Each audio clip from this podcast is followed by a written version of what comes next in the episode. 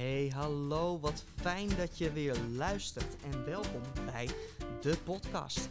En dit is eigenlijk meteen wel een beetje een rare aflevering van de podcast, want normaal gesproken doe ik dit samen met meneer Reus. Maar ja, meneer Reus die is er vandaag niet. Dus ja, wat moet ik dan eigenlijk doen? Nou, mijn vrouw had een hartstikke goed idee. Zij zei van ja, die podcast van jullie, misschien moeten jullie wat extra afleveringen doen. En dan niet van die lange, hè, maar gewoon korte afleveringen, een soort shorts van maximaal vijf minuutjes. En dat vond ik eigenlijk zo'n goed idee dat dit misschien wel de eerste aflevering is van de podcast naast de podcast.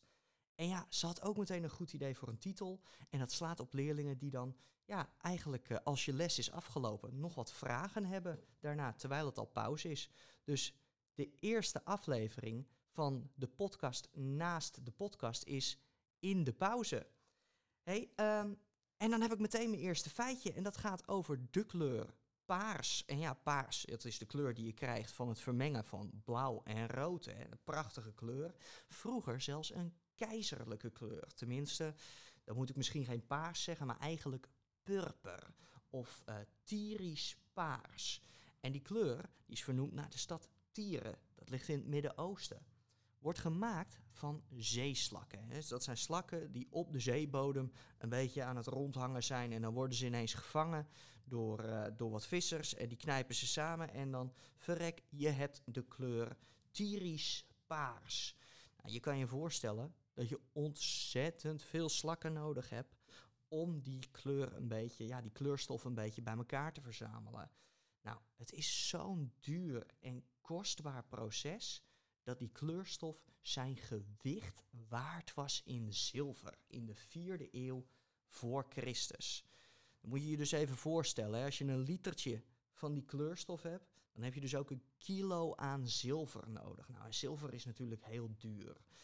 Daardoor betekent het dat heel veel rijke en belangrijke lui, zoals hè, senatoren in het Romeinse Rijk, de politici uit Rome, die gaan die kleurstof een beetje dragen. Dat is dan vaak hè, een lijn op hun witte toga, dan heb je een lijntje paars erop.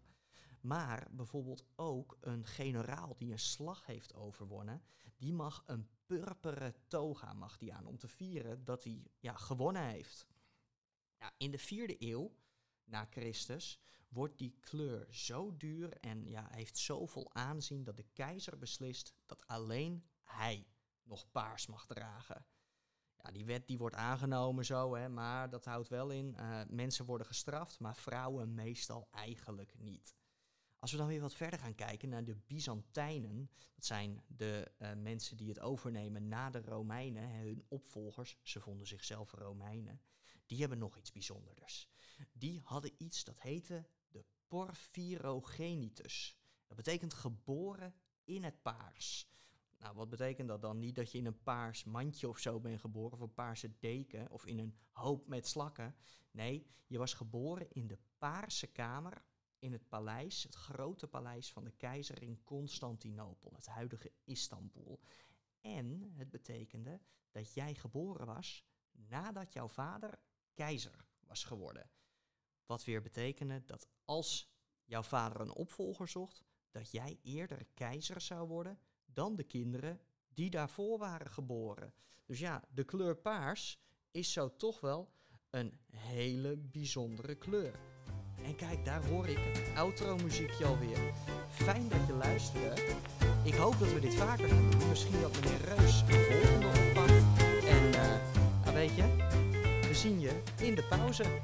Dag!